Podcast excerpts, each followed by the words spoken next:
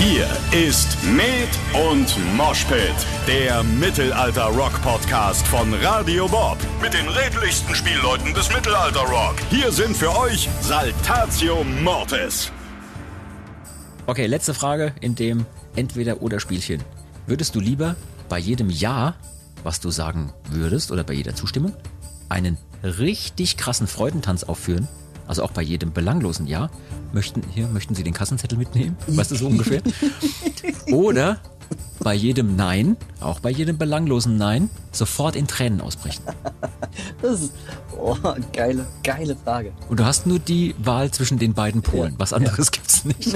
Wir haben tatsächlich jetzt die allerletzten Restkontingente für die ersten Shows schon mobilisiert, weil uns die Veranstalter gesagt haben, wir sind eigentlich dicht. Und lass mich gerade mal gucken ins Update.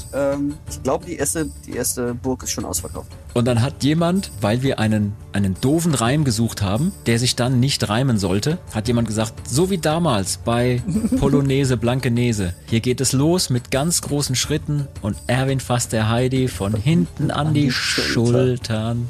Und dann haben wir alle so gelacht und dann war es mehrere Minuten still und ein nicht näher genannter Musiker aus unserer Band schlug plötzlich die Hände vors Gesicht und schrie heraus, oh mein Gott, ich habe jetzt erst verstanden, um was es an dieser Textstelle geht.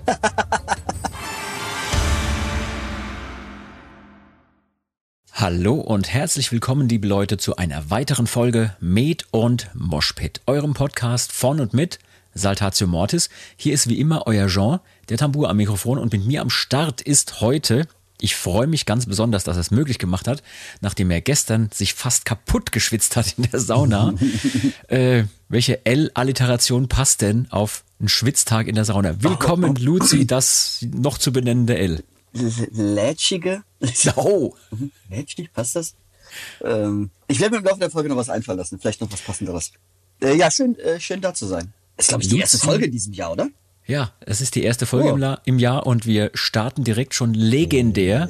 Nämlich mit Lätschig. Luzi, das lätschige L, finde ich jetzt schon super. Wir sind bei Folge 71. Neues Jahr, neues Glück. Hast du dir fürs neue Jahr irgendwelche guten Vorsätze vorgenommen? Oh ja, habe ich. Ich habe ausnahmslos alle schon gebrochen. Hm?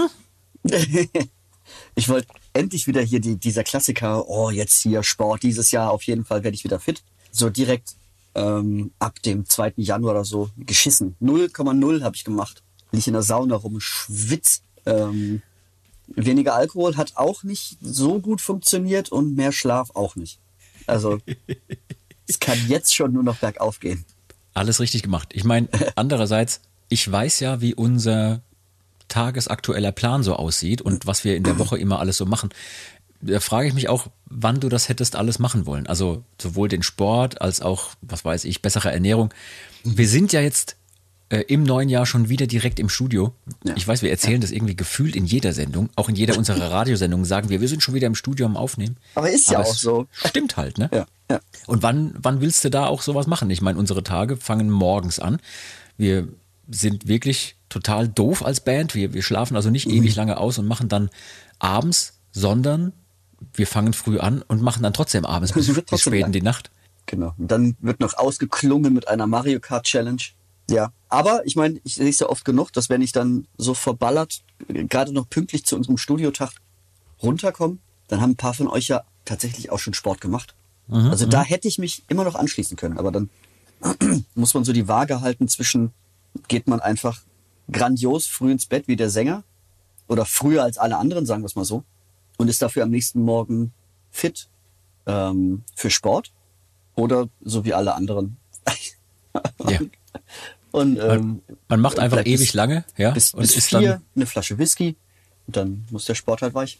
Ja, ist ja einarmiges Reißen, ist ja auch in gewisser Form Sport. Und insofern, ich glaube, wir gucken einfach mal, was das Jahr so bringt. Ich freue mich jedenfalls total auf dieses Jahr. Ich freue mich auf alle unsere Projekte, die jetzt ja gerade aktuell schon laufen, von denen wir noch nichts verraten dürfen. Wir brauchen vielleicht noch 1 bis 2 Podcast-Folgen, bis wir was verraten dürfen. Ja, wir rechnen mal durch und dann gucken wir. Aber irgendwas werden wir bestimmt auch in dem Podcast noch erzählen dürfen, ab einem gewissen Punkt. Und bis dahin, würde ich mal sagen, überbrücken wir die Zeit sinnvoll. Du und ich, wir müssen heute allein die Stellung halten. Der liebe Falk, unser Chefhistoriker, ist da draußen in der Welt unterwegs, um die neuesten Skurrilitäten zu sammeln. Ich kann sagen, in Bibliotheken treibt er sich rum. Ja, ich glaube, er hat in seinem Keller aufgeräumt und hat da irgendwie sowohl das Bernsteinzimmer als auch die verschollene Bibliothek von Alexandria gefunden. Und deswegen, der muss jetzt erstmal sortieren. Ja. Aber du und ich, wir haben ein bisschen was zu tun heute. Als erste Folge im Jahr müssen wir ein bisschen uns jetzt mal zusammenreißen und wirklich arbeiten, Luzi. Ich werde dieses Meeting jetzt beenden.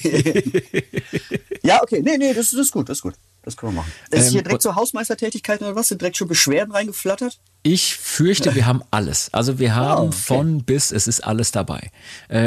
Wir wollen die heutige Folge mal euch da draußen widmen und uns ein bisschen selber an die, wie soll man sagen, an die eigene Dings da fassen. Nee, das klingt falsch. Yeah. Wir wollen das Jahr also so gut wie möglich starten und euch da draußen so ein bisschen in den Mittelpunkt stellen heute. Denn ihr habt uns in den vergangenen Wochen und Monaten unheimlich eifrig E-Mails geschickt und Nachrichten gesendet und Fragen gestellt und Vorschläge gemacht und so weiter und so fort. Und einiges davon war wirklich, wirklich so spannend, dass ich es heute hier vortragen will. Vielen von euch, die uns da schreiben, schaffe ich es auch immer mal wieder dazwischen, eine Antwort zu schicken. Aber manches ist dann doch so interessant, dass man es unbedingt im Podcast besprechen muss. Und als allererstes, Luzi, habe ich direkt schon eine Rückmeldung für uns von unserer letzten Folge. Ja. Du erinnerst dich an unsere Weihnachtsspezialfolge, wo es darum ging, die Rauhnächte zu feiern und den alten Mithras-Kult wieder aufzuarbeiten. Und so hat sich der Falk ganz besonders gefreut, dass endlich der Mithras-Kult in den Mittelpunkt rückt. Wie hast du denn dein Weihnachtsfest verbracht? Hast du hier den alten Mithras gehuldigt und warst du fett bei den Rauhnächten unterwegs oder wie hast du es gemacht? Nee, relativ unspektakulär. Dann im etwas größeren Familienkreis dann doch, entgegen meinem ursprünglichen Plan, mich einfach aus allem zurückzuziehen und niemanden zu sehen. Das war aber super schön und das war's dann noch. Also einen Tag und dann war Weihnachten für mich schon vorbei. Ja. Das hat gereicht. Uns hat die liebe Simone eine E-Mail geschickt und zwar ging es darum, dass wir gesagt hatten in der letzten Folge, der alte Glaube an die Rauhnächte wirkt manchmal bis heute, ne? Und wir haben so ganz viele Rituale, die darauf fußen, dass diese alten Riten immer noch irgendwo im kollektiven Gedächtnis drin sind und jetzt einfach nur irgendwann umgedeutet wurden, ne? Wir hatten es ja letzte Folge davon. Wer sich dafür nochmal eingehend interessiert und die vergangene Folge, Folge 70, noch nicht gehört hat, kann das genau jetzt nachholen und weiß dann sofort, wovon wir sprechen. Simone hat uns geschrieben, bei ihr im Dorf, ich sage jetzt nicht, wo sie lebt, sie hat es mir geschrieben, aber ich verrate es nicht, gibt es bis heute einen ganz großen Aberglauben und zwar darf in den Rauhnächten wirklich keine Wäsche gemacht werden. Und zwar hat sie Folgendes geschrieben, es gibt bei uns im Dorf folgenden Aberglauben. Bloß keine Wäsche machen in den Tagen zwischen Weihnachten und Neujahr, beziehungsweise bis zum 6.1. Das bringt nämlich Unglück. Die Vorstellung ist folgende. Böse Geister ziehen in dieser Zeit übers Land und verheddern sich dann in der aufgehängten Wäsche. Und dann kriegst du den bösen Geist nicht mehr los, weil der da drin hängt. Ist vielleicht so dieses Standardgespenst, was man so kennt, vielleicht so entstanden? Vielleicht. Dass ein Geist in dem Bettlaken hängen geblieben ist und deshalb dann, wie man es halt so kennt, mit den zwei Löchern drin, da rumspukt. Es gibt also mehr als eine Geschichte bei ihrem Dorf, wo zum Beispiel dann erzählt wird, ja, und dann hat die Lieselotte oder wer auch immer, die Walburga hat dann Wäsche gemacht und 10 Tage später war ihr Mann tot. Weißt du, so ungefähr. Ja. Solche Geschichten. Auch schrieb sie, Haare schneiden oder Türen laut zuschlagen oder Handarbeiten machen in der Zeit. Alles bringt Unglück. Darf man alles nicht machen. Und sie schrieb dann auch, sie versteht durchaus, dass es bis zum heutigen Tage Rituale geben muss, weil Rituale und Bräuche eben den Menschen irgendwie Sicherheit geben und so. Aber das fand ich super spannend. Also so von wegen, der böse Geist verfängt sich in der Wäsche. Wenn ich meinen überbordenden Wäschekorb zu Hause angucke, weil ich nie dazu komme, Wäsche zu waschen, weil wir immer so viel irgendwie im Studio hocken und unterwegs sind, so, dann weiß ich, bei mir gibt es keine bösen Geister. Wo sollen die sich denn drin verfangen? Das würde ich auch sagen. Zumindest den Brauch, den fühle ich, weil ich auch, dadurch, dass wir die ganze Zeit hier im Studio sind, ich noch nicht einmal Wäsche gewaschen habe. Gibt es denn auch so, ich meine, wir haben jetzt gerade Silvester verbracht, das ist übrigens auch ein Thema, sage ich dir. Ich habe mich da ganz kurz mit unserem Falk drüber unterhalten. über Silvester. Und das wäre so ein Ding, da weiß ich jetzt schon, da könnten wir eigentlich eine komplette eigene Folge drüber machen. Silvester und alles, was damit zusammenhängt. Oh ja, das finde ich gut. Also richtig, richtig krass. Gibt es eigentlich so Silvesterbräuche, die du machst? Also sowas wie, also früher war es Zinngießen, darf man jetzt nicht mehr machen. Das ist ja jetzt mittlerweile Wachsgießen oder so. Nee, Bleigießen war es damals. Bleigießen, ne? Genau. Ja, ja, genau. Bleigießen. Nee. Also so richtig gar keine Bräuche. Guckst du Dinner for One, wenn es denn läuft, oder bist du da auch raus? Eigentlich total gerne, habe ich aber trotzdem die letzten Jahre auch nicht mehr geschafft. Würde ich echt mal wieder gerne gucken. Was ich immer toll finde, ist, dass rund um hier Silvester, Neujahr, dann im Fernsehen, ich weiß gar nicht, ich will jetzt keine Werbung machen für irgendeinen Sender, aber da läuft doch hier Pop Around the Clock, wo dann 1000 Konzerte laufen. Den ganzen Tag Silvester und am nächsten Tag noch alles mögliche an Live-Shows, habe ich dieses Jahr auch wieder reingesappt und super spannende Konzerte gesehen. Also von alt bis neu, alles dabei. Sowas finde ich gut irgendwie. Das ist mega. Was hast du gegessen an Silvester? So erstmal Raclette für 4 Personen und dann am nächsten Tag Reste essen, also Raclette für 13 Personen? Exakt, genau das. Nee, am nächsten Tag gab es die wohl salzigste Pizza, die ich mir vorstellen konnte. Weil das war so ein richtiger, also Silvester war wild. Es ging auch bis morgens um 10, deshalb war ich dementsprechend zerstört. Und dann so, jetzt kommt irgendwas total Fettiges, total Salziges. Und dann eine Pizza bestellt mit... ja, also es war einfach die salzigste Pizza der Welt und das war genau das Richtige. Also das war quasi so ein bisschen ein kontrollierter Absturz an Silvester bis morgens. Morgens um 10, da wäre ich tot. Ja, ich auch. Unfassbar. Aber großartig. Also manchmal muss es ja auch sein. Und wenn man das Jahr dann schon so einläuten kann, umso besser. Lass uns mal unsere Folge hier sehr gewissenhaft weiterführen, indem wir ein bisschen auf Dinge reagieren, die uns geschickt wurden. Und mir hat zum Beispiel die liebe Lisa geschrieben. Und Lisa hat sich sehr, sehr bedankt für den Podcast. Ich meine, das kann man jetzt sowieso für alle Post sagen, die wir bekommen haben. Luzi, es ist unfassbar, wie nett und freundlich und wohlwollend die Leute über uns und unseren Podcast schreiben. Das ist wirklich der erste Satz oder der erste Abschnitt teilweise ist immer: Vielen, vielen Dank für diese tolle Sendung und vielen Dank für diesen Podcast. Ihr verkürzt mir die Zeit beim Aufräumen oder beim Putzen oder bei diesem, jenem. Die Fahrt zur Arbeit jeden Tag zum Beispiel und sowas. Wahnsinn, ne? Also großes Dankeschön erstmal an die Leute da draußen. Finde ich richtig, richtig, richtig gut. Ja. Geil, freut mich. Ja, das ist doch schön. Mit dem Quatsch, den wir hier verzapfen. Und stellvertretend dafür wollte ich mal hier die liebe Lisa erwähnen, die uns geschrieben hat und sich bedankt für unseren Podcast und auch gesagt hat, sie findet es auch toll, dass dann Leute antworten, wie zum Beispiel der Bierbrauer, der versucht hat, Elsies Aussagen so ein bisschen gerade zu rücken und so. Sie findet es super spannend und wollte sich für unsere Arbeit bedanken, denn sie hat nach wie vor auch Spaß bei unseren Konzerten, wenn sie vorbeikommt. Ne? Das tut sie auch sehr, sehr gerne. Aber sie arbeitet gerade an ihrer Masterarbeit und wahrscheinlich auch an einer Dissertation mit höchstwahrscheinlich historischen Bezügen, wenn es zum Beispiel um den Teufel geht, vor allem in Redewendungen im Französischen oder Spanischen. Oh. Und da hat sie unsere Folgen anscheinend als sehr inspirierend wahrgenommen. Überleg mal, wir haben jetzt auch einen Bildungsauftrag. Sowieso, unbedingt. Geil. Kulturbeauftragter Luzi, das ist ja schon was. Geil. So, dann wollte ich eine Frage ganz kurz hier schon mal als Aufwärmrunde erwähnen, die ich stellvertretend sagen möchte für viele Fragen, die in ähnlicher Richtung kommen. Und zwar wollte ich dich fragen, Luzi, es ist jetzt kein Test, sondern wirklich ernst gemeinte Frage, ob du drauf kommst, was man tun könnte, um dem Kollegen, der das geschrieben hat, zu helfen. Und zwar schrieb der, ich habe hier eine Folge in eurem Podcast gehört, ich sage jetzt seinen Namen nicht, der uns das geschrieben hat. Und in dieser Folge hat Falk über ein Buch gesprochen, wo es darum geht, eine Rockband aufzubauen oder eine Band zu gründen. Leider fällt mir der Titel jetzt im Nachhinein nicht mehr ein. Könnt ihr mir da weiterhelfen? Was könnte denn der liebe Kollege tun, damit er nochmal auf diesen Titel kommt? Vielleicht die Folge nochmal nachhören. Dang, dang. Wahnsinn. So, also solche Fragen kriegen wir auch manchmal. Und ich meine, das ist gar nicht doof. Ich will jetzt niemanden an den Pranger stellen, aber manchmal kommt man ja auch nicht drauf, ne? So, man denkt sich dann, könnt ihr das mir nochmal erzählen, was das genau war? Also die Wahrheit, wir können es ja erzählen, die Wahrheit ist folgende. Luzi und ich und auch Falk und alle, die bei uns im Podcast sind, außer unsere tollen Gäste, die wir von außen einladen, die wissen natürlich immer alles, aber Wir selber erinnern uns nach der Folge überhaupt nicht mehr daran, was wir im Einzelnen besprochen haben. Das heißt, wenn ich jetzt da eine Antwort schreiben müsste, müsste ich mir die Folge wieder anhören. Genau. Und dann denke ich mir so, dann geben wir den Leuten doch jetzt da draußen den Tipp, wenn ihr was in der Folge gehört habt, aber es nicht mehr genau wisst, hört euch die Folge einfach nochmal an.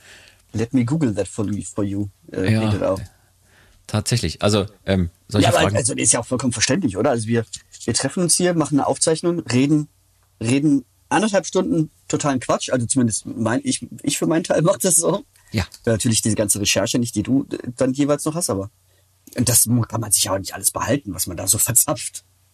Oder wann das war, wo das war. Genau. Das stimmt leider. Und das heißt, man kann dann auch im Nachgang manchmal gar nicht mehr genau wissen, oh, wie war das denn? Oh, in welcher Folge war das denn? Theoretisch müssten wir dann, was weiß ich, die letzten 50 bis 70 Folgen nochmal durchhören. Aber, also als Tipp für alle da draußen, hört euch die Folge einfach oder die Folgen nochmal an. Beim zweiten und dritten Hören kriegt man nochmal mehr mit. Vielleicht sollten wir das auch mal wieder machen, dass wir auch genau wissen. Da gab es doch zwischendurch einmal diese Hörerin, die uns eine Liste geschickt hat, was wir alles noch unausgesprochen. Genau, was wir angekündigt haben und nicht eingelöst haben. Ja, aber das, wie heißt die Formulierung? Ist egal, fällt mir nicht ein. Das passt auch dazu, zu dem Ding, dass wir wahrscheinlich auch schon mal die eine oder andere Sache doppelt im Podcast erzählt haben. Eben auch deshalb. Also ich mache mir keine Notizen, worüber wir gesprochen haben und ob wir das vielleicht schon so erzählt haben. Also möchte ich auch mich dafür entschuldigen, dass sowas mal passiert, weil wir quatschen halt viel.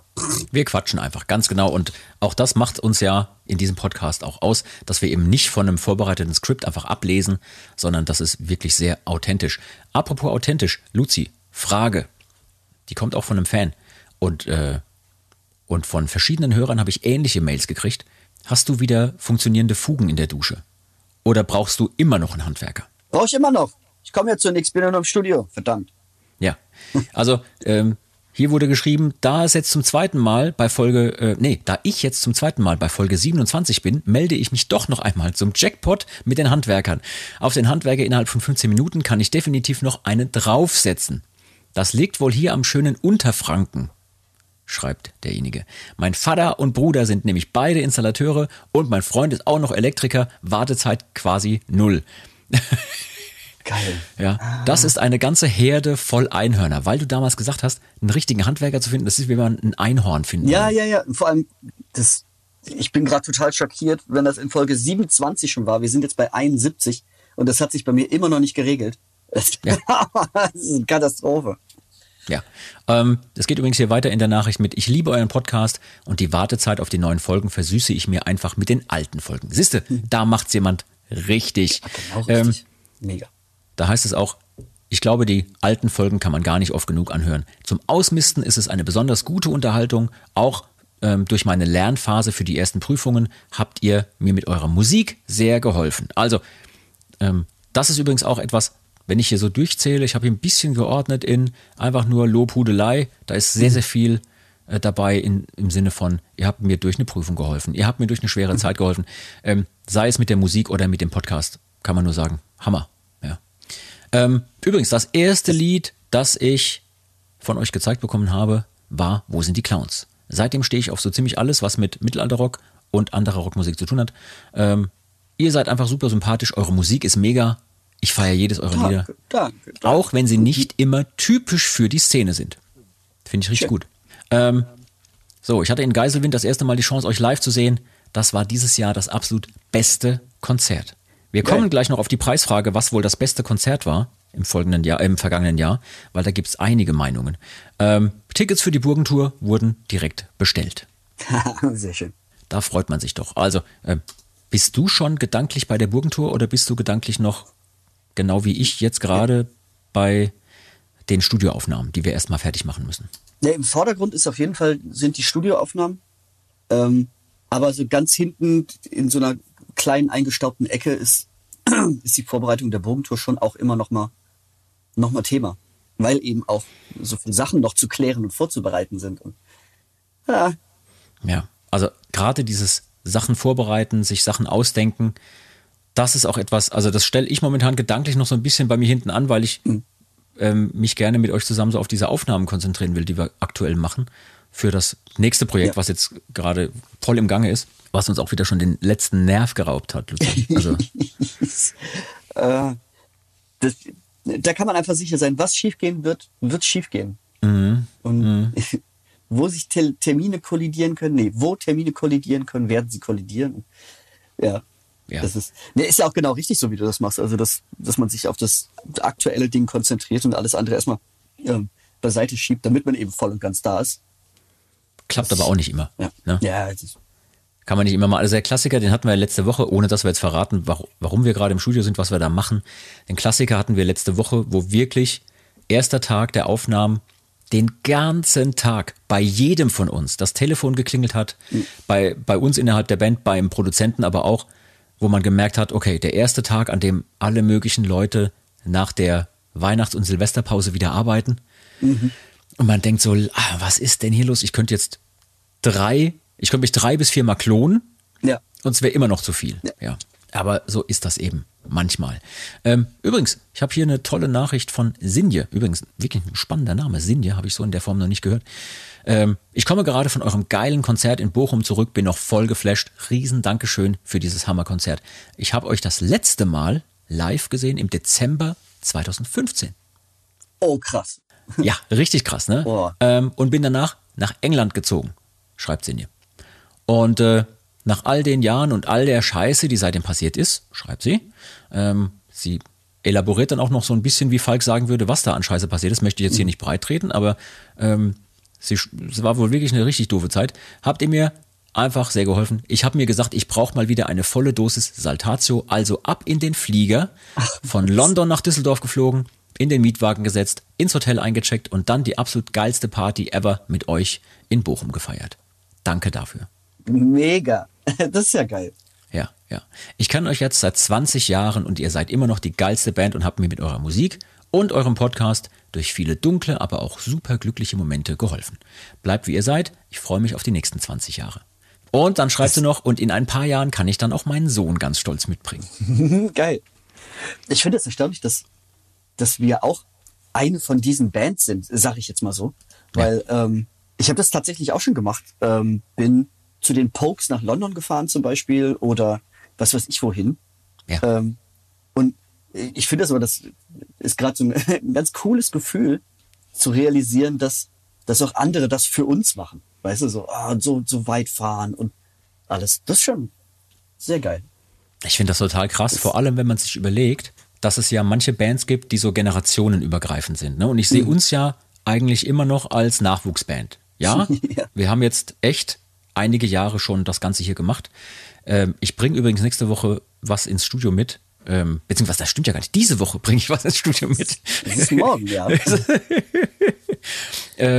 Und zwar habe ich ein altes Magazin gefunden, wo wir auch eine Titelstory hatten. Und zwar vom ersten Album, auf dem ich aktiv mitgespielt habe. Mhm.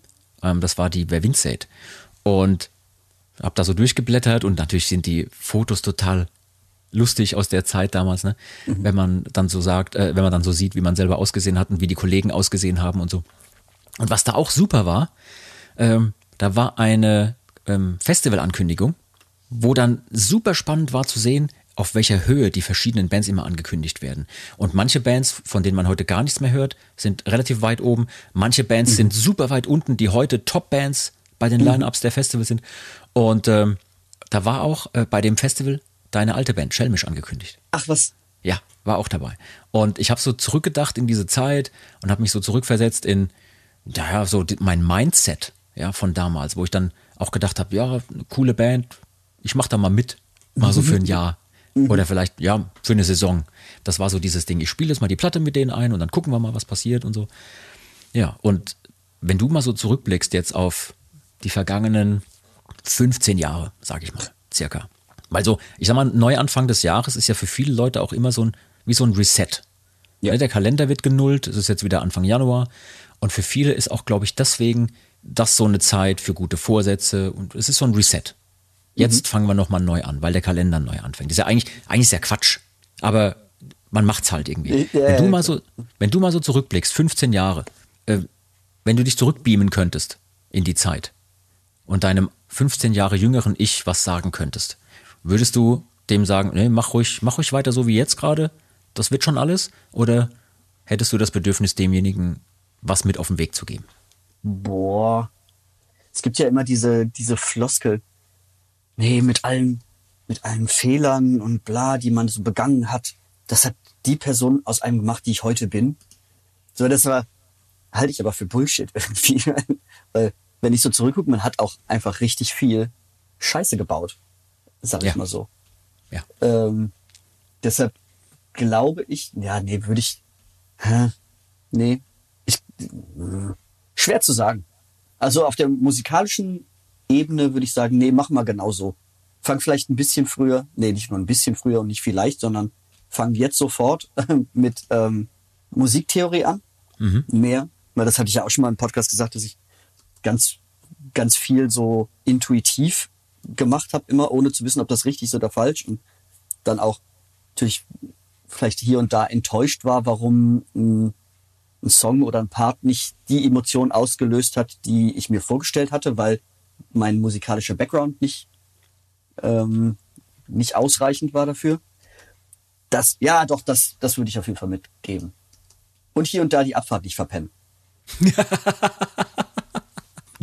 Die Abfahrt nicht verpennen, das ist auch gut. Hast du denn, ich meine, bei uns weiß ich so ungefähr, und es sind ja auch meistens total lustige Situationen gewesen, aber bist du denn so auch damals schon bekannt dafür gewesen, dass du eher mal verschütt gegangen bist? Nee, früher so gar nicht, weil ich da habe ich immer so peinlich genau drauf geachtet, dass ich pünktlich war und eigentlich dann noch, keine Ahnung, ich bin immer eine Stunde zu früh losgefahren und saß dann eher noch eine Stunde im Auto, anstatt irgendwie 2 Minuten zu spät zu kommen.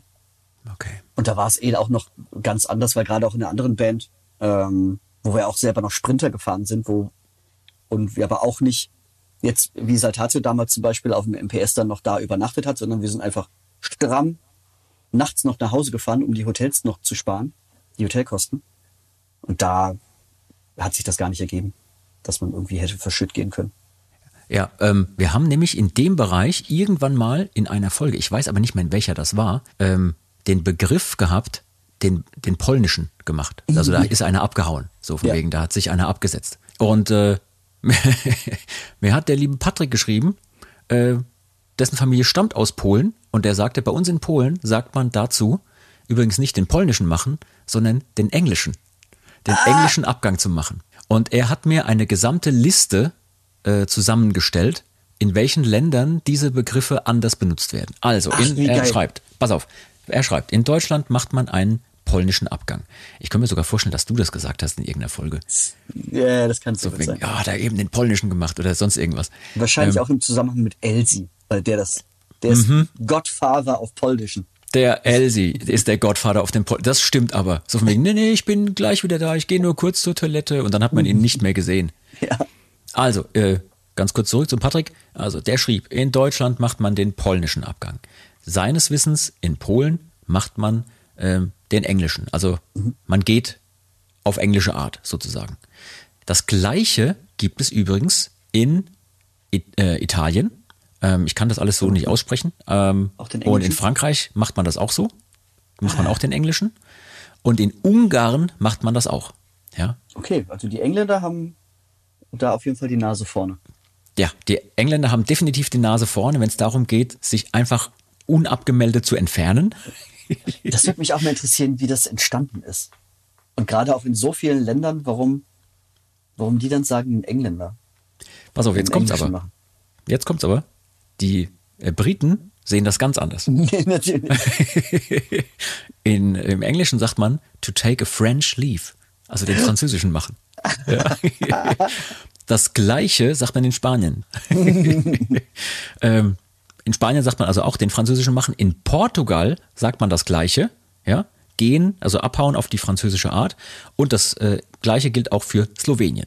Da wird auch auf die französische Art weggegangen. Mhm. Preisfrage. Verrückt. Letzter Punkt hier auf der Liste vom lieben Patrick. Was sagt man in den USA? Oh. Ich habe mich gewundert, dass nicht einmal dabei war, einen Deutschen machen. Nee, die Deutschen sind immer im Start. Ja, eben, ich wollte gerade sagen, da wäre ich auch echt empört gewesen, wenn das so benutzt worden wäre.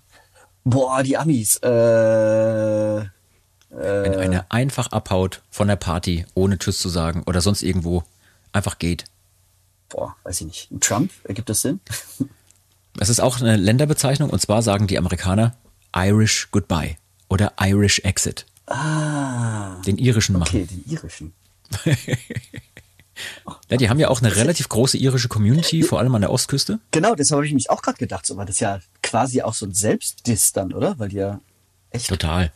Okay. Total. Aber ja, anscheinend den irischen. Ja, den irischen gemacht. So ist es. Also wir machen jetzt hier nicht den polnischen, sondern wir stellen uns allem, was hier noch auf unserer Agenda steht heute. Meine Güte. Also, auf jeden Fall danke Patrick für diese Zusammenstellung. Richtig, richtig spannend. Siehst du mal, da sagt man eine Kleinigkeit im Podcast und schon, zack, fühlt sich jemand berufen. Mhm. Übrigens auch hast du die Zeichnung gesehen von, auch aus der letzten Folge war das, glaube ich, ne? Von Falk, wie er über seinen Julbock drüber springt. Ja, ja, super. Ganz, ganz tolle Zeichnung. Also riesen Dankeschön an Tristania, die diese Illustration gemacht hat. Sie hat da auch sofort geschrieben, so von wegen, oh, ich fühle mich berufen. Ja, sie hat, glaube ich, unter dem Beitrag direkt was drunter kommentiert. Ja, da müssen wir jetzt auch mittlerweile echt aufpassen, ne?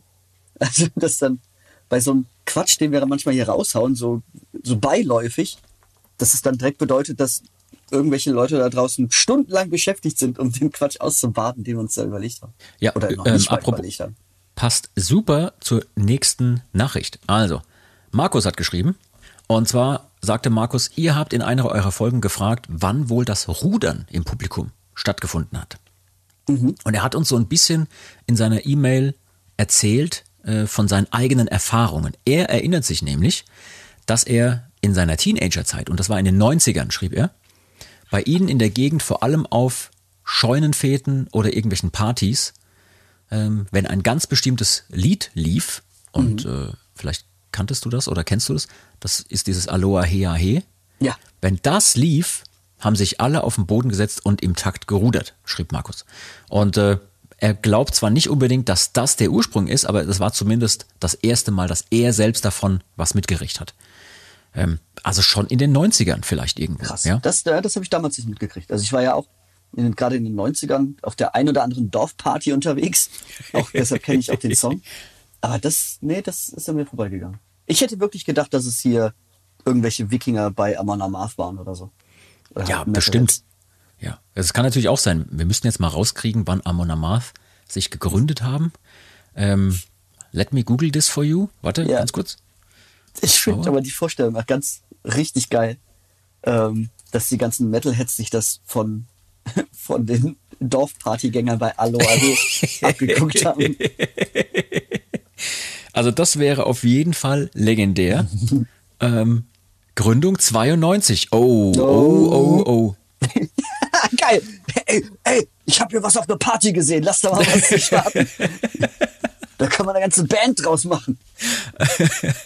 Das wär's. Übrigens schreibt Markus auch, dass er uns zuallererst mal sagen möchte, hier, es ist jedes Mal eine große Freude, euren Podcast zu hören. Super amüsant, gleichzeitig informativ und interessant. Freut sich jedes Mal auf eine neue Folge und will uns sagen, macht bitte weiter so. Er hat uns auch schon mehrfach live gesehen mit der Band und er genießt jedes Konzert. Und findet, wir machen einen super Job. Egal, ob bei Musik machen oder bei hier Podcast moderieren oder sonst was. Warte. Ah, genau. Bei der Tour war er anscheinend auch am Start. Zumindest hat er mir geschrieben, dass er sich auf Hannover freut. Und also du siehst, die Mail ist schon ein bisschen älter. Die Tour ist ja schon eine Weile rum. Und Markus hat noch einen Wunsch geäußert. Und den wollte ich mit dir ganz kurz mal besprechen, was du davon hältst. Weil das hätte natürlich auch zur Folge, dass wir noch mehr arbeiten müssen als sonst. Und zwar schreibt Markus, als Anregung für ein neues Thema würde ich mich sehr über eine Sonderfolge zum Thema nordische Mythologie freuen. Gerne auch mit Gästen und so weiter, bei denen dann passend das Thema aufgegriffen werden kann. Und selbstverständlich mit eurem Chefhistoriker Falk, der uns allen so unglaublich viele Fakten liefert. Ja, viel liefert auf jeden Fall. Ob das immer so Fakten sind, das weiß ja keiner von uns. Meinst du, wir würden das hinkriegen? Ich meine, weiß nicht, ob es mit einer Folge nordische Mythologie getan ist, weil das ist ja ein Wahnsinnsthema. Ja, riesengroß. Aber geil wär's ja schon. Also wir hatten ja damals, als Loki, der Song, rausgekommen ist, ja, gab's ja quasi sowas schon in Videoformat, wo Lasterbalk und Falk, ja, ich glaube, eine Dreiviertelstunde da hin und her philosophiert haben. Das war echt interessant. Da können wir was draus machen. Ja. Nochmal. Auf und jeden Fall. Ich möchte immer noch Ratatosk behandeln. Erzähl den Leuten nochmal ganz kurz, weil ich finde es eh genial. Erzähl den Leuten nochmal ganz kurz, was in der nordischen Mythologie Ratatosk ist. Ratatosk. Auch in Auszügen nachzuhören in unserer Folge mit Olli von Faun, für die Interessierten. Ratatosk ist das Eichhörnchen, ein riesengroßes Eichhörnchen, metergroß, was am Weltenbaum entlang klettert, um Informationen zwischen zum Beispiel Midgard und Asgard auszutauschen. Und ist der Nachrichtenüberbringer der nordischen Mythologie. Das ist eine super wichtige Tätigkeit auf jeden Fall. Ja, finde ich ganz großartig. Also ich habe hier in der Nachbarschaft mehrere Eichhörnchen, die auch regelmäßig hier auf dem Balkon vorbeischauen, um sich irgendwelche Nüsschen oder sowas abzuholen, wenn man sie denn hinlegt. Ich weiß nicht, wie die Konzentrationsfähigkeit des durchschnittlichen Eichhörnchens, oh, jetzt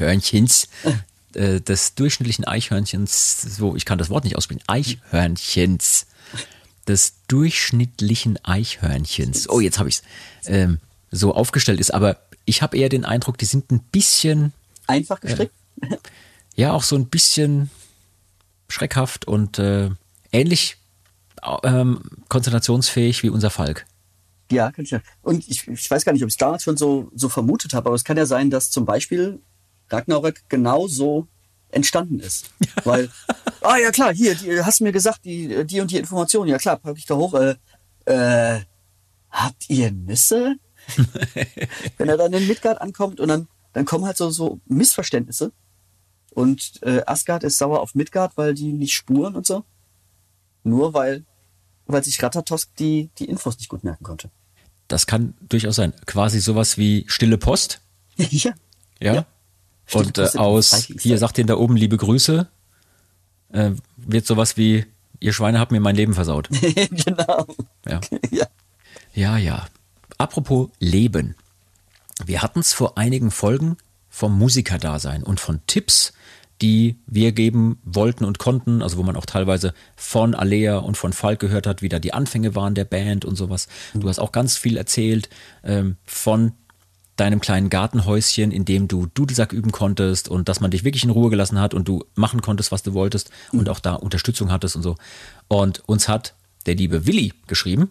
Willi hat gesagt, er kommt auch noch aus einer Generation, aus einer Zeit, wo es das Internet noch nicht so gab, und er hat auch nie Harmonielehre gelernt oder Gitarrentechniken, aber was er auf jeden Fall sehr, sehr gerne gemacht hat, war zu Hause die Musikanlage anzuwerfen und zu Songs von Kassette oder CD oder Platte dazu zu jammen und sich die Akkorde rauszuhören. Und dadurch auch so ein bisschen einen Sound entwickelt. Und warum ich den lieben Willi jetzt erwähne, ist, dass er auch eine Theorie entwickelt hat, wann zum ersten Mal gerudert wurde. Ja. Ja, und der Willi muss es wissen. Also wenn der schon zu Zeiten vom Internet am Start war, Willi sagt, er ist dem Rudern zum ersten Mal begegnet in einer Art Kirmeszelt bei ihnen auf dem Ort, Dorf, was auch immer. Er hat mir nicht geschrieben, wo er herkommt. Und zwar lief damals Die Flut von Joachim Witt. Ja. War auch in den 90ern. Und da wurde bei denen im Kirmeszelt kräftig gerudert. Jetzt habe ich eher eine andere Theorie. Pass auf, weil ich habe nachgeguckt, Die Flut war eher Ende 90er und das, was wir vorhin hörten, war eher Anfang 90er. Amon Amarth, 92 gegründet und so. Ich glaube ja, dass es eher mit den Dörfern und der Kirmes zu tun hat, als mit irgendwelchen Songs. Ich glaube auch. Ja. Weil ab einem gewissen Punkt ist man vielleicht auch nicht so mehr in der Lage, auf der Bierbank zu sitzen, sondern man fällt halt runter und dann, was macht man dann? Genau, das wollte ich gerade sagen. Und dann vielleicht ist auch von diesem nach vorne und hinten schwanken, weil man sich nicht mehr halten kann. Ja. Dann hat das andere gesehen, oh ja, das sieht ja gut aus, komm, da mache ich mit. Das klingt für mich sehr plausibel. Wir sind da etwas auf der Spur. Ich glaube, ich stelle jetzt mal eine heiße These auf. Ich glaube, dass mittlerweile international bekannte Rudern bei Festivalsongs kommt aus der deutschen Provinz. Weil dort die Leute hocken, die man beim Rudern wirklich gut gebrauchen kann. Also wenn ich mir jetzt ein Ruderboot zusammenstellen müsste, wen nehme ich dann? Nehme ich da irgendwie Malte Meyer-Hörsken aus Buxtehude-Klöppelbach. Nein. Ja, ich nehme den Horst und den Franz und den Willi und den Luzi natürlich aus, wie hieß der Ort nochmal, wo du herkamst? Ganz früher, Radefim-Wald. Genau, die nehme ich da, weil die wissen genau, dass man nach mehreren Halb-Liter-Getränken in der einarmigen Reisklasse auch noch kräftig rudern kann und muss. Ja? Großartig. Ja, doch, es muss exakt so gewesen sein. So, wir erinnern uns ans Musikmachen und gehen mal zu einem weiteren Punkt, der ganz, ganz viele Leute getriggert hat, uns was zu schreiben. Oha. Und stellvertretend dafür wollte ich ganz kurz eine Mail mal erwähnen von der lieben Maika. Maika schrieb, ich dachte, es wird mal Zeit, dass ich euch zu eurem Podcast anschreibe und euch von meiner Seite aus auch ein kurzes Feedback zu euren Konzerten gebe. Insbesondere zum Kabel 1 Kneipenkonzert. Mhm. Außerdem hattet ihr mal das Thema, weil euch jemand angeschrieben, ich habe erst angeschrien gelesen hatte, sorry, weil euch jemand angeschrieben hatte, der euch im vergangenen Jahr in 2 Städten gesehen hatte und dabei festgestellt hatte, dass ihr die gleiche Setlist spieltet. Ich denke, ich möchte euch dazu mal meine Sichtweise schildern. Denn ich besuche bis zu 20 Konzerte von euch im Jahr. 20 pro Jahr. Das ist schon ganz schön viel, Maika. Ja. Wow. Ja. Jetzt hatte ich ein bisschen Angst so schon vor dieser Mail, weil ich dachte, oh, was kommt denn jetzt? Wird jetzt wieder die alte Diskussion aufgegriffen, die wir auch schon mehrfach hatten. Von wegen, die Band spielt immer das Gleiche und so weiter. Und wir hatten es ja in diversen Podcast-Folgen schon davon. Mhm. Und Maika schrieb, ich bin seit über 10 Jahren Fan von euch und stand in dieser Zeit über 120 Mal vor eurer Bühne. Ich habe viele verschiedene Konzertlocations, Festivals und Hallen miterlebt. Darunter auch verschiedene MPS-Orte. Ich habe euch damals mit 4 Shows pro Tag auf dem MPS kennengelernt. Ich habe euch bei vielen Festivals gesehen und war zu den vergangenen Touren bei mehreren Städten dabei. Die letzte Tour habe ich 8 Mal mitgenommen. Und die Taugenichts-Tour plane ich 9 Mal zu besuchen. Hat sie dann auch gemacht. Wahnsinn, oder? Also überlegt, die Taugenichts-Tour hatte 10 Termine. Ja. Die hat also fast alle davon mitgenommen. Maika, hier, Hut ab und Respekt. Also wenn uns jetzt jemand gleich eine fundierte Rückmeldung gibt, dann Maika. Sie schreibt, ich habe den Wandel der Zeit auch bei euren Shows gesehen. Zu meinen Anfangszeiten gab es unterschiedliche Setlisten von Marktshows, Festivalshows und Tourshows. Dann irgendwann war es oft eine gleiche Setlist, sodass ich, könnte man sagen, in manchem Jahr 20 Mal die gleiche Show gesehen habe. Doch habe ich wohlwollend bemerkt, dass ihr zu jedem Konzert den einen oder anderen Song in der Setlist geändert habt. Jetzt kommt's. Fazit. Für mich ist nicht jede Show die gleiche Show, unabhängig von der Setlist. Es gibt immer verschiedene Situationen auf der Bühne. Ich stehe im Publikum nicht immer auf der gleichen Stelle. Die Location ist anders, das Wetter ist anders. Ob MPS Berlin bei gefühlt 40 Grad oder Bückeburg komplett im Regen. Es gibt für mich einen Unterschied, ob ich eure Show auf dem MPS, auf einem Festival oder in der Halle sehe. Gerade die Corona-Zeit war für mich auch sehr spannend. Strandkorbkonzert im Regen in Bielefeld mit großen Bildschirmen an der Bühne oder ein Konzert im Amphitheater im Großen Garten in Dresden und plötzlich dann beim Domweihefest in Merseburg keine Barrieren mehr und gewohntes Konzertfeeling. Also die hat alles mitgenommen und sie schreibt, also für sie war alles immer anders. Und da kamen wir natürlich auch jetzt kurz auf dieses Thema. Ab da und da habt ihr gefühlt 20 Mal die gleiche Setlist gespielt. Ich glaube, das hatte damals vor allem damit zu tun, als wir uns entschieden hatten, die mittelalterlichen Elemente und die Rock-Elemente nicht mehr zu trennen in unseren Shows. Das war, glaube ich, der große Punkt, an dem manche Leute nicht mehr damit klargekommen sind. So von wegen, ihr wart doch bisher immer die entspannte Mittelalterband damals auf dem MPS und jetzt seid ihr plötzlich die Rockband und so. Da kamen viele nicht mit klar. Jetzt kommt ihr weiteres Fazit. Sie war nämlich auch beim Kneipenkonzert in Wacken dabei, weil eine Freundin das Ticket gewonnen hatte und sie dann als Begleitperson mitgenommen hat. Ja? Wenn ich dieses Konzert für mich analysiere und mit meinen persönlichen Highlight-Konzerten der letzten Jahre vergleiche, komme ich zum Fazit, dass es für mich aktuell das beste Konzert von euch der vergangenen Jahre war. Ach was. Und ich dachte so, hä, was, Kneipenkonzert? Da waren gerade mal so und so viele, also wenig Leute da, weil, ne, kein Platz. Sie schreibt, zum einen fand ich das Konzert auf einer sehr kleinen Bühne, in dieser sehr kleinen Location, mit wenig Publikum, ganz anders als sonst. Es gab keine Abgrenzung zum Publikum, ihr wart zum Greifen nah und das gab dem Ganzen eine spezielle Kommunikation zwischen Publikum und Band. Es war toll, euch von so nah zu beobachten und zu sehen, mit wie viel Energie ihr spielt. Kann ich verstehen. Also, weil Festivalbühne, sind wir mal ehrlich, Wacken, wie weit ist das Publikum da weg von der, also wie weit sind wir weg von der ersten Reihe? Ich wollte gerade sagen, selbst die erste Reihe ist ja schon irgendwie, weiß ich nicht, 15, 20 Meter weg. Locker. Ja. Wenn nicht sogar mehr. Und dann, keine Ahnung, alles andere, die sind ja dann teilweise 100 Meter weit weg. Dann schreibt sie weiter. Zum anderen hat es mir aber auch gut gefallen, dass durch die vielen Kameraleute nur noch vereinzelt mal ein Handy hochgehalten wurde. Mhm. Auch ich habe nur 4-mal kurz fotografiert und dadurch das Konzert viel mehr genossen. Für mich hat meine insgesamt 8 Stunden Autofahrt auf 3 Tage verteilt sich definitiv gelohnt. Ich fahre allgemein viele weite Strecken zum Konzert zu euch und zu den nächsten Locations werden es auch wieder mehrere Stunden sein. Ich freue mich schon tierisch auf alles, was kommt und wie oft ich euch und wo ich euch nächstes Jahr überall sehen werde. Definitiv mehr als einmal, schreibt sie noch mit Ausrufezeichen. Ja, danke, liebe Maika. Ich wollte mit dir mal ganz kurz über dieses Thema Setlist quatschen. Und zwar nicht nur im Sinne von, dass wir jetzt irgendeine alte Diskussion wieder aufmachen, das haben wir ewig lang gemacht, müssen wir nicht tun, sondern über die Schwierigkeiten, die sich für uns so ein bisschen ergeben mittlerweile mit gefühlt 1 Million Platten, die wir rausgebracht haben und nicht allen Möglichkeiten immer alles so zu spielen, weil je mehr Platten wir rausbringen, umso mehr Songs, haben wir schon mal versucht zu erklären, gibt es, die wir unbedingt spielen müssen. Und da können wir, auch wenn wir noch nicht so groß und bekannt sind wie jetzt, was weiß ich, Metallica oder AC/DC, können wir so ein bisschen mit nachvollziehen, wie es den Kollegen geht. Ja, und das Problem haben wir ja schon intern bei uns, dass wir uns teilweise gar nicht einig sind, was wir denn spielen wollen, sollen. Weil dann ja auch kommt so, nee, aber der ist doch auch total stark und ich spiele den so gern und der ist aber auch wichtig. So,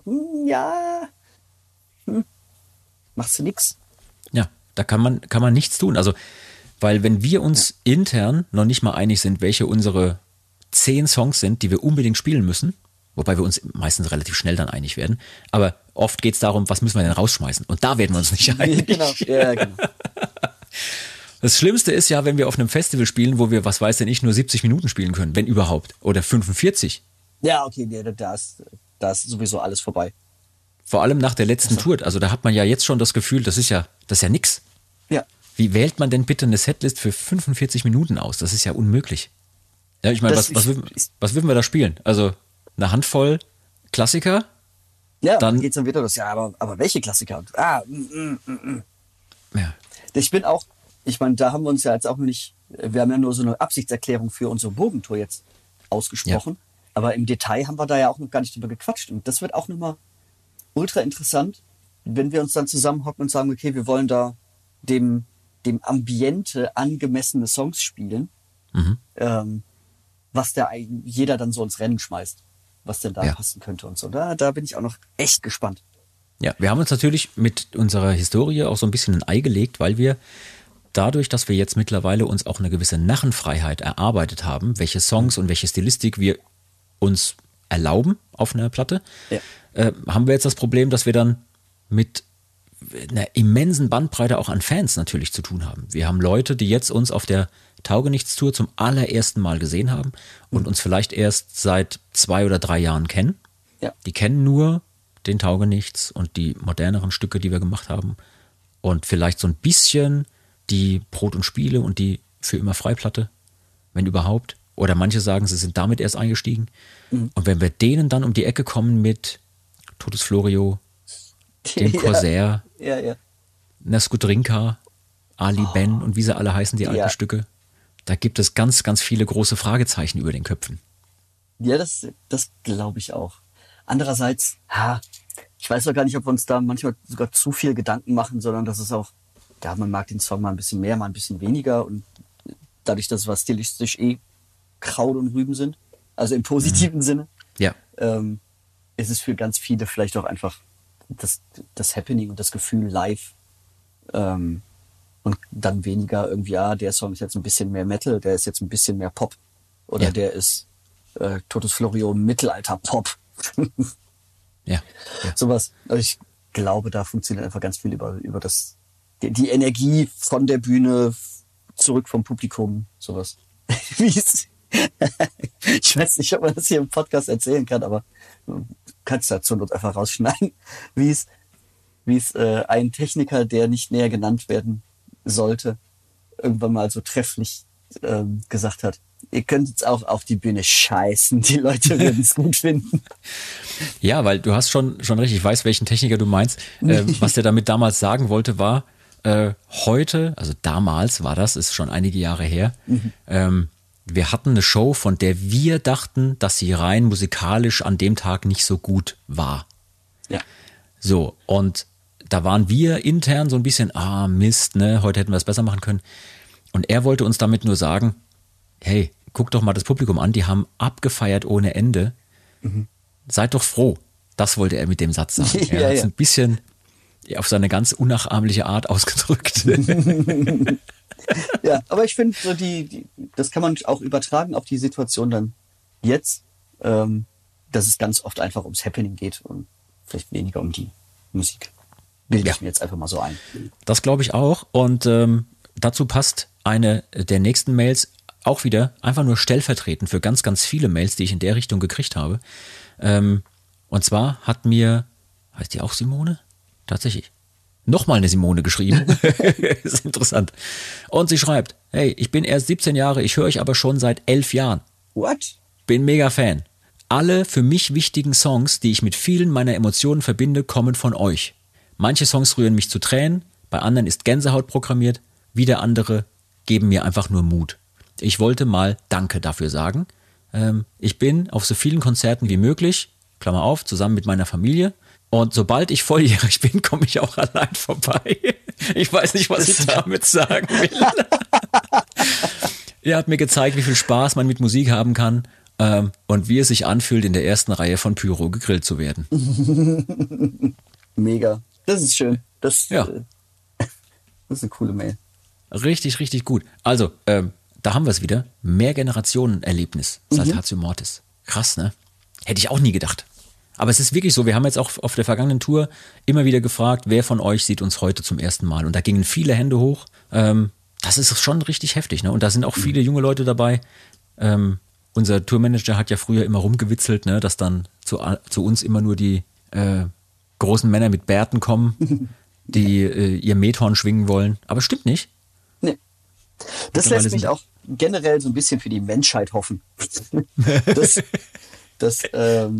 jetzt halt auch so in jüngeren Generationen, ich meine, wir müssen mittlerweile davon reden, dass es jüngere Generationen sind, nicht mehr wir als Nachwuchsband, frisch aus dem Studium oder so, dass die auch dann immer noch was mit Rock- oder Metal-Musik und in erster Linie auch mit Dudelsackmusik dann anfangen können. Ja. Und das nicht halt nach und nach einfach so abgelöst wird durch Synthie-Pop.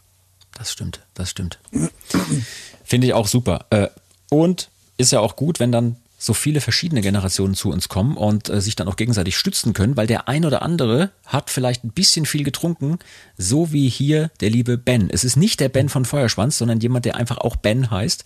Und der hat mir geschrieben, es ist auch nicht unser Tontechniker, der heißt auch Ben, der war es hoffentlich auch nicht. Auf jeden Fall habe ich eine Mail gekriegt von Ben, der uns eine Information schreiben wollte, weil er unsere Alkoholfolge Teil 1 gehört hatte. Du erinnerst dich, Luzi, die, in der Elsie so viele Dinge erzählt hat, die er irgendwann mal richtig stellen muss. Ja. Und der liebe Ben schrieb, kleiner Funfact am Rande, passend zu eurer Alkohol-Episode, falls ihr Teil 2 macht. Also, wir leben mittlerweile im Zeitalter der Ernüchterung, schreibt er nämlich. Denn bei der Arbeit darf nicht mehr getrunken werden. Das war noch bis ins 19. Jahrhundert und zur Zeit der Preußen anders. Denn erst dann mit der Industrialisierung und der Tatsache, dass mehr Maschinen im Arbeitsalltag eingesetzt wurden, begann der Alkohol weitaus weniger akzeptiert zu werden. Die Arbeiter durften also nicht mehr so viel Bier trinken, wenn sie mit schweren Maschinen hantieren. Das Unfallrisiko war zu groß. Bis dahin allerdings waren mehrere Liter Bier pro Tag und Person völlig normal. What? Tja, interessant. Ich hab ja mal gesagt, ich bin ja froh, dass ich nicht in einer anderen Zeit aufgewachsen bin, aber das klingt doch ganz spannend. Andererseits, du hast einen Beruf, in dem es völlig in Ordnung ist, zwischendurch mal was zu trinken. Ja, okay, das stimmt auch. Also insofern haben wir Glück gehabt. Aber das fand ich auch krass. Also ich habe dann so ein bisschen mal jetzt nachrecherchiert. Das stimmt schon. Also bis hin zu irgendwelchen Quellen, wo man sieht, dass Arbeiter so und so viel Liter Bier pro Tag einfach kriegen mussten als Teil ihrer Bezahlung. Oh. Also Wahnsinn. Getreide, Brot, Bier, das war alles mit in der Bezahlung teilweise drin. Ach krass, okay. Richtig heftig. Sag mal, du bist ja fast mehr oder weniger ein Kölsche Jung. Ja. So ein bisschen. Aus dem Herzen. Aus dem Herzen. Wenn ich ja eigentlich aus dem Bergischen, also im Bergischen groß geworden bin, aber wenn ich außerhalb von Deutschland, also nicht außerhalb von Deutschland, außerhalb von NRW, den Leuten davon erzählen. Außerhalb von Deutschland, das ist auch gut. Du you know, gerade vom Wald, yes, yes, ist gut. Voll gut. Ja, du und ich müssten genau jetzt kurz in die Taverne gehen. Wir haben nämlich hier ein Tavernenrätsel, was wir lösen müssen. Ah, schon wieder? Ja, tut mir leid. Ja. An die Taverne.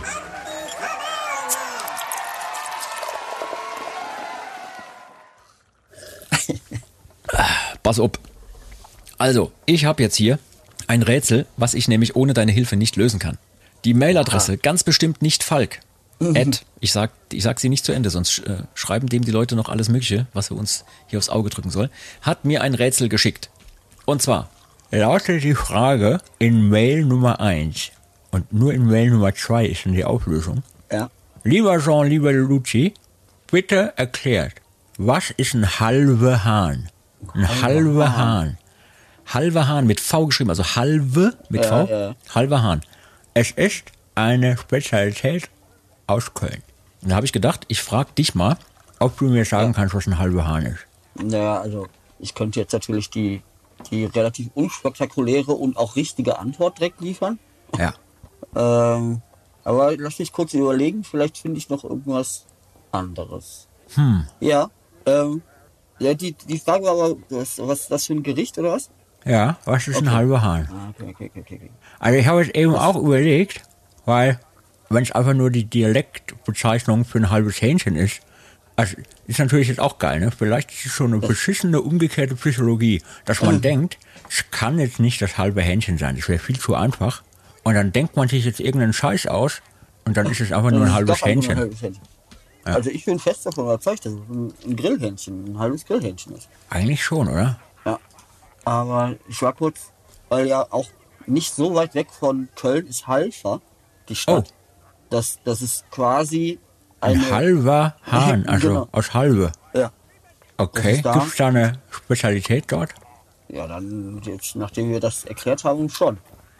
Und das habe ich ja gefragt, ob es ein Gericht wäre, weil wenn es einfach nur jetzt die Frage war, was ist ein halber Hahn, dann hätte ich nämlich, wäre ich darauf eingegangen, dass der seit 400 Jahren in Halver etablierte Gaswasserscheiße-Betrieb einen ganz besonderen Wasserhahn entwickelt hat. Der Halver Hahn, der nämlich zum ersten Mal kaltes und warmes Wasser mischen konnte. Weil früher, ganz früher waren das ja auch noch hier getrennt voneinander. Kann noch warm aufdrehen oder kalt aufdrehen. Und das wurde dann dazu erstmal gemischt. Das war der berühmte Halver Hahn. Okay. Aber es ist die Frage war ja nach dem Gericht. Ha. Ja, das ist echt schwierig. Also, Halver Hahn. Hat aber tatsächlich mich jetzt auch so ein bisschen verunsichert, weil für mich war es vollkommen klar, dass es ein halbes Hähnchen ist. Vielleicht geht es auch darum, also in Bayern, ich will jetzt nicht die Bayern mit den Kölnern vergleichen, ne? Also, Gott bewahre, um Himmels Willen. Aber man sagt doch in Bayern auch zu so einem großen Bierkrug eine halbe. Eine halbe. Ja. Und vielleicht sagt man, oder hat man mal irgendwann gesagt zum Wirt, kann ich noch eine halbe Hahn? Oh, nicht schlecht. Und dann ist ein halber Hahn einfach nur ein großes Bier. Ein großes Bier. Auch nicht schlecht. Muss ich auch lösen. Das macht mich fertig. Okay, pass auf. Ich habe hier die zweite Mail. Die mache ich jetzt auf. Und ich lese jetzt mal nicht für mich, sondern ich lese direkt vor. Also, Lösung. Der halbe Hahn ist ein urkölsches Gericht, das für die meisten nach einem halben Hähnchen, Hühnchen, Händel oder Bräuler klingt, je nachdem, wo man herkommt. Ja. Ist es aber nicht. What? Und das führt unter Nicht-Kölnern häufig zu ungläubigen Blicken, wenn der halbe Hahn serviert wird.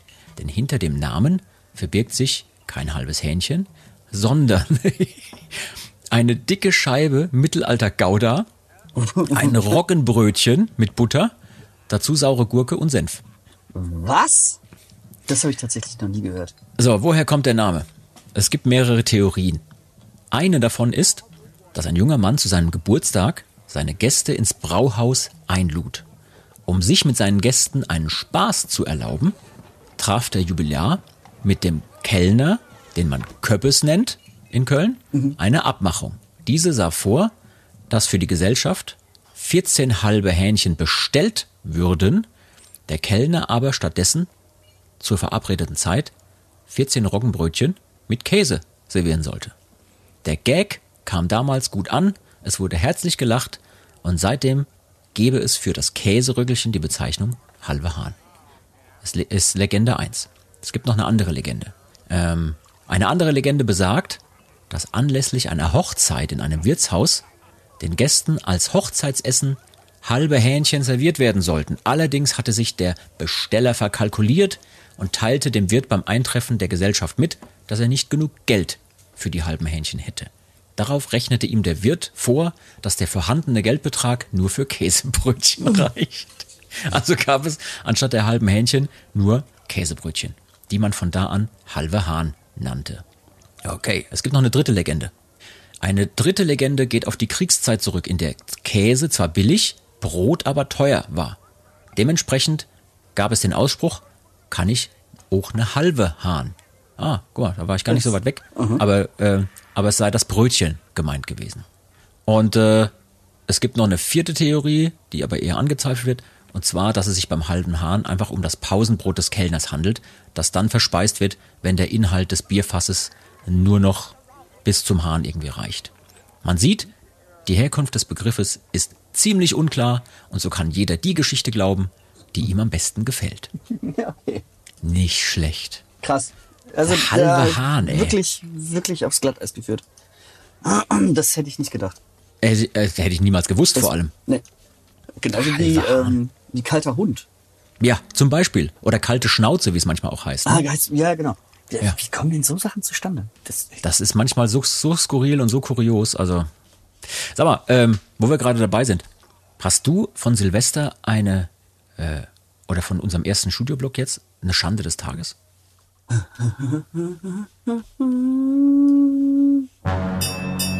Schande. Schande. Es gibt denn da bestimmt einige, die mir jetzt gerade alle nicht einfallen. Das ist erstaunlich, oder? Also es passiert ja wirklich im Studio echt auch richtig viel und auch richtig viel Quatsch. Da muss doch auch eine Schande dabei sein. Mindestens eine. Oh, ich möchte ganz kurz stellvertretend für jemanden, der jetzt heute nicht bei uns sein kann, eine Schande erzählen, ohne dass wir den Namen nennen. Ist das okay? Ja, ja. Wir machen da mal eine Ausnahme. Aber das fand ich so geil, jetzt gerade in der letzten Studiowoche. Eine Mini-Schande des Tages. Und zwar haben wir rumgewitzelt und haben mit irgendwelchen Texten gearbeitet und mit Songs gearbeitet. So. Ich glaube, ich weiß, was kommt.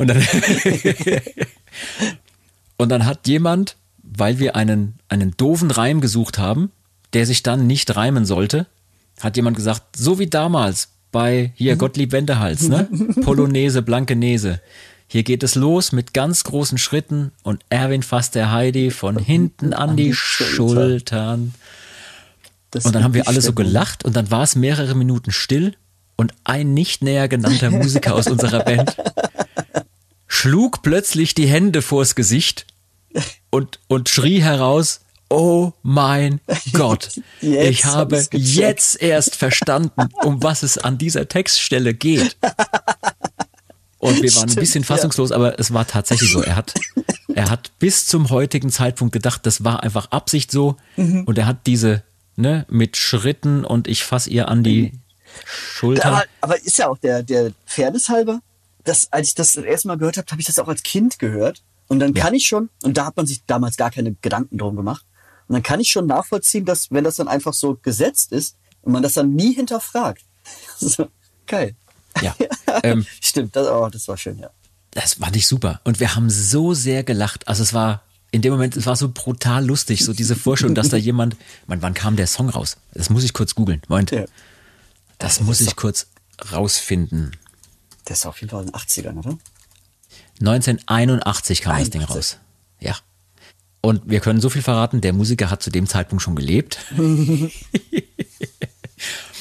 Ja, und hat das dann über mehrere Jahrzehnte gehört und dann, ja, nicht schlecht. Finde ich richtig gut. Ja. Nee, aber sonst fällt mir aktuell nichts ein. Ein bisschen, ja. Es war, na, das ist keine Schande, aber das hat mich sehr, sehr, sehr nachdenklich gemacht. Du musst dir vorstellen, Silvester, ein Raum voller Leute, die alle Karaoke singen und so. Und irgendwann hatten wir tatsächlich alle Karaoke-Songs durch, dass wir einfach nur noch Songs angemacht haben, die dann alle mitgesungen haben. Und wir sind zu SpongeBob-Songs gekommen.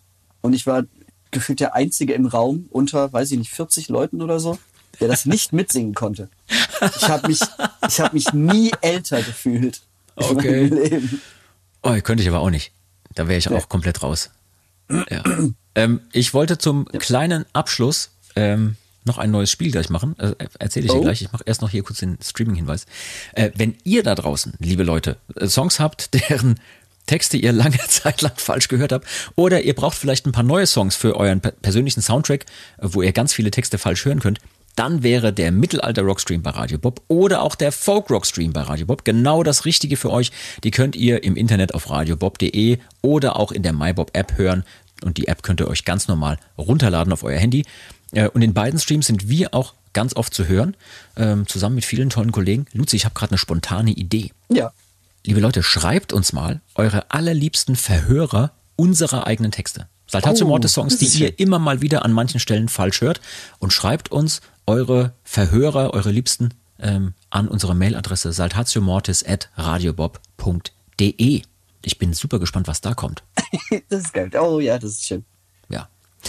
Zum Anfang des Jahres haben du und ich jetzt noch ein ganz kurzes neues Spiel, was wir zusammen spielen können. Und das wird auch super schnell abgehandelt sein. Das Spiel heißt Entweder-Oder. Mhm. Entweder-Oder bedeutet, ich stelle dir jetzt in ganz schneller Folge kurze Fragen, die du alle in eine Entweder-Oder-Kategorie einordnen kannst. Und dann musst du dich für eins entscheiden. Oh. Ja? Okay, pass auf. Wir fangen ganz langsam an und ganz entspannt.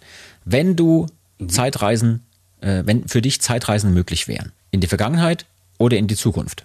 Und vielleicht sagst du ganz kurz, in welche Zeit genau. Ja, auf jeden Fall in die Zukunft, weil ich einfach mich interessiert, wo das so hingeht mit der Menschheit. Ja, ja. Das finde ich auch super spannend. Also Vergangenheit, ja, fände ich cool, aber ich hätte da viel zu sehr Angst, irgendwas kaputt zu machen. Und dann habe ich Butterfly-Effekt-mäßig die Zeit verändert und kann nicht mehr zurück in meine Zeitlinie. Das hat man ja gemerkt, ne? Ja, genau. Ja, so. Entweder oder. Für immer nackt oder für immer in einem peinlichen Kostüm. Oh Gott, da ich das eine lange durch habe, für immer nackt. Auf Wunsch unsichtbar sein können oder Gedanken lesen können. Oh...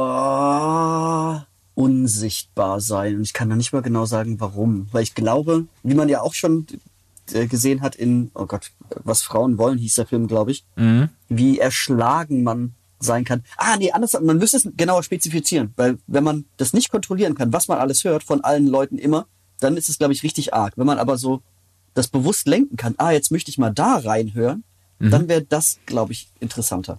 Ja, aber stell dir mal vor, du hörst plötzlich beim Falschen rein, nämlich zum Beispiel beim Falk. Und dann verlierst du dich da drin und dann bist du weg. Ja, genau. Dann, so, Hospitalismus. Ja. Wangst von vorne nach hinten. Boah. Ja, das ist auf jeden Fall um einiges gefährlicher als unsichtbar sein. Ja, ja. Was ich wo ich das als erstes nutzen würde, wäre zum Beispiel gegebenenfalls vom Liner zur Bühne zu kommen.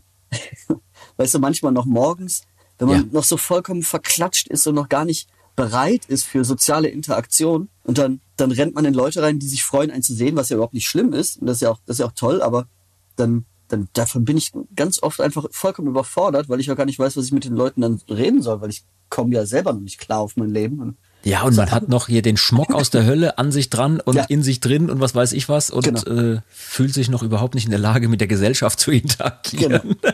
Ja. Und dann kommen Leute so, mal Foto machen.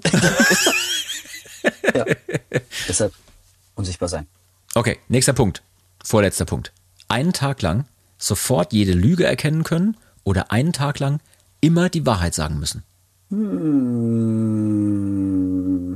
Also einen Tag die Wahrheit sagen müssen, stelle ich mir jetzt gar nicht so spektakulär vor. Das ist jetzt nicht wirklich so ein Skill-Ding. Ich glaube, ich fände es dann interessanter, jede Lüge erkennen können. Mhm. Wenn man sich den Tag aussuchen könnte, wäre auch super. Oh, das wäre genau. Weißt du, die nächste Verhandlung mit irgendeinem Geschäftspartner und du denkst so, Moment mal. Oh, ja, genau. Oder Familientreffen. Ja. Ja. Schön, dass ihr hier seid. Ding, ding, ding, ding. Ja. Ich könnte aber auch meine Kochkarriere beenden. Mhm. Ich habe für euch gekocht und lecker. Schmeckt super. Ja. Okay, letzte Frage in dem Entweder-oder-Spielchen. Würdest du lieber bei jedem Ja, was du sagen würdest oder bei jeder Zustimmung, einen richtig krassen Freudentanz aufführen? Also auch bei jedem belanglosen Ja. Möchten Sie den Kassenzettel mitnehmen? Weißt du, so ungefähr? Oder bei jedem Nein, auch bei jedem belanglosen Nein, möchten Sie Zucker in Ihren Kaffee? Sofort in Tränen ausbrechen. Also lieber bei Ja immer sofort einen richtig krassen Freudentanz aufführen oder bei jedem Nein in Tränen ausbrechen. Das ist geile Frage. Und du hast nur die Wahl zwischen den beiden Polen. Was anderes gibt's nicht. Ich bin eindeutig beim Freudentanz. Wäre ich auch. Auf jeden Fall. Ja. Wobei, bei so einem Nein sofort in Tränen ausbrechen, das kann auch wirklich irgendwann so ein Selbstläufer werden, dass alle ganz vorsichtig sind, dir auf jeden Fall alles recht machen zu wollen. Aber ist ja auch nicht schön. Ne? Ja. Boah, Freudentanz bei jedem Jahr. Das kann auch echt anstrengend werden. Ne? Hat das Essen geschmeckt? Zettel das auf den Tisch.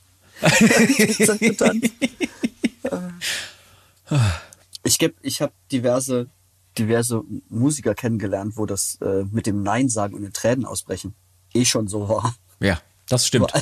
Wo alles immer direkt ein Riesendrama ist und Weltuntergang und so. Waren es vermehrt Musiker oder vermehrt Sänger? So genau wollte ich das jetzt nicht spezifizieren. Okay. Das kann jeder interpretieren, wie er es möchte. Ja, finde ich aber auch. Also ich finde, das ist ein Spielchen, das kann man immer mal wieder zwischendurch einstreuen. Das ist mega. Das ist sehr interessant. Entweder oder, ja. Also bin ich auch über eine Hörermail drauf gekommen. Danke dafür. Also richtig super. Tolle Fragen dabei. Also sind auch wirklich ganz, ganz viele Sachen dabei, die wir jetzt noch gar nicht angeteasert haben. Richtig, richtig cooles Zeug. Luzi, damit sind wir am Ende unserer heutigen kleinen Folge angelangt. Die war extrem kurzweilig, aber gar nicht so viel kürzer als sonst. Nee, ich bin ein bisschen überrascht, als ich auf die Uhr geguckt habe gerade. Ja, tatsächlich. Liebe Leute, wir hoffen, es hat euch gefallen. Wenn ihr Feedback für uns habt, könnt ihr uns eure Anregungen, aber gern auch Fragen und Kritik schicken. Und zwar an die Mailadresse saltatiomortis@radiobob.de. Dort nehmen wir gerne Themenvorschläge und Wünsche für weitere Folgen entgegen. Sagt uns, was ihr hören möchtet. Wir machen, so gut es geht, alles irgendwie möglich in der Zukunft. Wenn ihr uns bewerten könnt in euren Podcast-Apps und überall dort, wo ihr diesen Podcast hört, freuen wir uns über volle Punktzahl, volle Sterne, volle positive Bewertung in Textform und eine positive Bewertung in Textform. Schreibt irgendwas Schönes dazu. Bester Podcast der Welt. Wo gibt und so. Ne? Wenn ihr uns was Nettes drunter schreiben könnt, freuen wir uns auf jeden Fall. Ja? Ich habe jetzt gerade Interesse halber, während du die moderiert hast, mal geguckt. Wir haben die 1000 Bewertungen auf Spotify bei unserem Podcast erreicht. Das ist geil. Yay! Das nächste Ziel sind 1500 oder 2000. Ja? Das hilft uns nämlich, diesen Podcast noch eine ganze Weile weitermachen zu können. Und wenn ihr könnt, sagt auch gerne euren Freunden und Bekannten Bescheid, dass es hier was Tolles zu hören gibt. Das vorletzte Wort gebührt wie immer meinen Gästen. Das bist heute du. Und eigentlich bin ich ja auch mein eigener Gast, weil ich habe ja mitgemacht beim Tavernenrätsel heute. Was haben wir den Leuten denn noch mitzugeben? Brecht nicht eure Vorsätze genauso schnell, wie ich das gemacht habe. Tja, mehr gibt's. Außer das obligatorische, kommt auf der Burgentour vorbei. Das wird ganz großes Kino. Ja, wir haben tatsächlich jetzt die allerletzten Restkontingente für die ersten Shows schon mobilisiert, weil uns die Veranstalter gesagt haben, wir sind eigentlich dicht. Ja, und lass mich gerade mal gucken ins Update. Ich glaube nämlich, es ist noch nicht bestätigt. Ich glaube, die erste Burg ist schon ausverkauft. Ja, also wir hatten tatsächlich die Meldung bereits von den Veranstaltern bekommen, dass die erste Burg ausverkauft ist. Und dann haben wir noch ein bisschen Restkarten mobilisiert, gemeinsam mit denen. So von, wenn du den Zaun da hinstellst, dann können hier noch 10 Leute hin. Und wenn du die Theke dann noch einen Meter zurück und dann können da nochmal 10 Leute hin und so. So haben wir es gemacht. Und aber genauso geht es weiter. Also die zweite Burg ist jetzt an dem Punkt, wo die Veranstalter sagen, so allmählich könnten wir bald mit der Meldung rausgehen, dass ausverkauft ist. Wenn ihr uns besuchen wollt auf der Burgentour, seid schnell mit den Karten, kauft sie am besten jetzt, weil das wird jetzt Schlag auf Schlag gehen wahrscheinlich. Ich freue mich tierisch auf alles, was jetzt da kommt, Luzi. Und ich freue mich auch, dass wir momentan obwohl es viel Arbeit ist, im Studio sind. Noch dürfen wir nicht verraten, was dieses neue Projekt ist, aber vielleicht in der nächsten oder übernächsten Folge können wir ein bisschen eingehender darüber sprechen. Wir haben auf jeden Fall viel vor und was wirklich, wirklich Tolles gerade in der Pipeline. Ja, und auch endlich dann darüber quatschen zu dürfen, weil das wird richtig gut. Das glaube ich auch, ey. Macht auch echt also Spaß die Songs, die wir gerade da basteln, sind auch echt super. Ja. Ich habe das seit langer Zeit jetzt wieder zum ersten Mal, dass obwohl wir so viel dran basteln, ich die Songs hinterher trotzdem anhören kann. Mhm. Also und nicht nur so, ja gut, haben wir halt einen Song gemacht, sondern ich höre die und denke, wow, das wird gut. Mhm. Da kommt was Fettes raus, ja. Ja, geht mir genauso. Und halt auch die Arbeit im Studio und das Miteinander, das ist echt cool gerade. Dem ist nichts mehr hinzuzufügen. Wir freuen uns auf die nächste Folge und bedanken uns jetzt schon für eure Zeit und die Aufmerksamkeit. Wir verabschieden uns und sagen Tschüss, bis zum nächsten Mal. Ciao. Ciao. Das war Med und Moshpit, der Mittelalter-Rock-Podcast mit Saltatio Mortis, ein Radio Bob Original-Podcast. Mehr davon jederzeit auf radiobob.de und in der MyBob-App. Radio Bob, Deutschlands Rockradio.